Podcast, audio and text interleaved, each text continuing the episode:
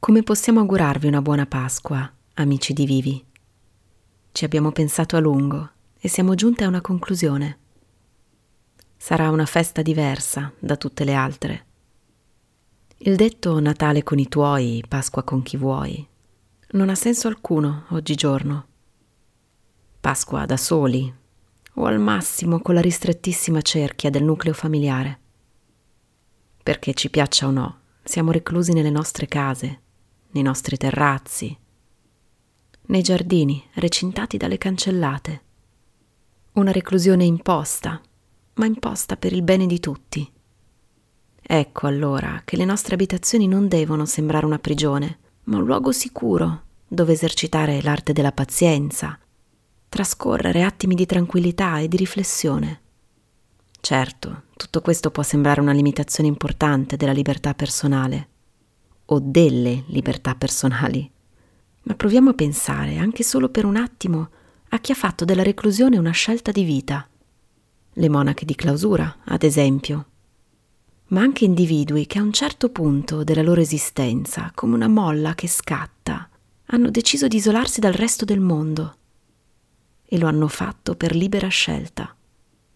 Visualizzate una giovane donna, in abiti bianchi e camicetta dello stesso colore, abbottonata fino al collo, capelli raccolti in un castigato chignon. È seduta alla scrivania, una penna tra il pollice e l'indice della mano destra, esile e oltremodo pallida, e intenta nell'arte suprema di comporre versi, poesie, le parole scorrono e inondano la stanza tutti intorno. Abbracciano un vaso di lillà, candide lenzuola, e si affacciano alla finestra che dà su un giardino fiorito. Da lì loro, le parole in versi, usciranno per portare nel mondo il nome della loro creatrice. Colei che fece dell'autoreclusione uno stile di vita. Stiamo parlando di Emily Elizabeth Dickinson nata ad Amherst, Massachusetts, nel 1830 e ovviamente morta nello stesso luogo nel 1886. Trascorse la maggior parte della propria vita nella casa in cui era nata. Solo raramente usciva per far visita ai parenti di Boston e del Connecticut. La giovane donna amava la natura ed era anche un'esperta giardiniera e coltivatrice di fiori e piante ma aveva un'ossessione fortissima e incontrollabile per la morte. Nel 1855 compì un viaggio, il suo ultimo saluto al mondo al di fuori, a Washington e a Filadelfia, dove conobbe il reverendo Charles Wadsworth, del quale si innamorò. Un amore platonico a cui la Dickinson dedicò molti dei suoi componimenti, Tornata nella cittadina natale, la poetessa decise di estraniarsi dal mondo e si rinchiuse dapprima nella casa paterna e successivamente in una sola stanza dell'abitazione. Da lì non uscì mai più, anche a causa del sopraggiungere di disturbi nervosi e di una grave malattia agli occhi. Il suo credo? La fantasia che tutto poteva e la solitudine come veicolo per raggiungere la felicità fantasia e solitudine. Proviamoci, anche solo per qualche giorno, fino a quando riprenderemo le nostre vite di sempre. In solitudine, guardiamo intorno a noi. Dalle nostre case, dai nostri balconi in fiore, dai nostri giardini che germogliano.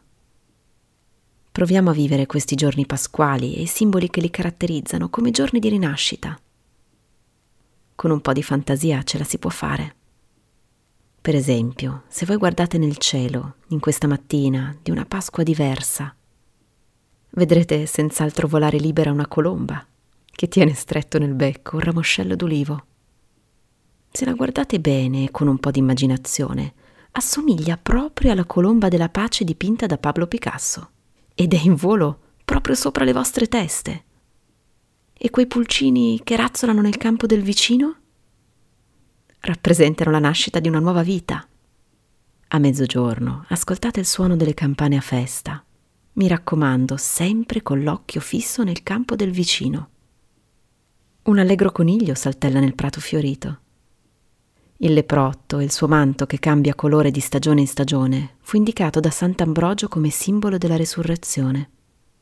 E quando assaggerete il vostro uovo di cioccolato, faticosamente recuperato al supermercato dopo ore di code interminabili, gustatelo come un trofeo e pensate alla forma perfetta dell'uovo, anch'esso simbolo di fertilità e nuova vita. E se ne avete voglia, ascoltate e meditate su questa poesia.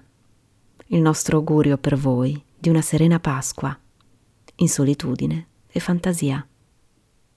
Della sua autrice vi abbiamo raccontato poco fa. Emily Dickinson. Le sue parole hanno spalancato i confini di una reclusione e nomadi sono arrivate fino a noi.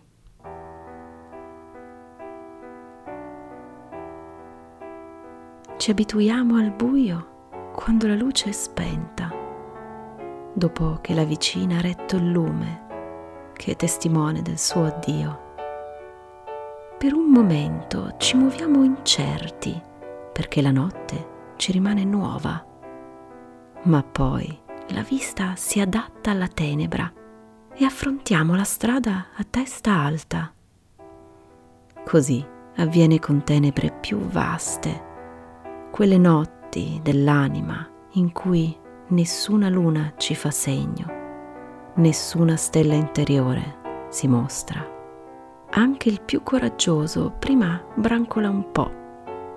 Talvolta urta contro un albero, ci batte proprio la fronte, ma imparando a vedere o si altera la tenebra o in qualche modo si abitua la vista alla notte profonda.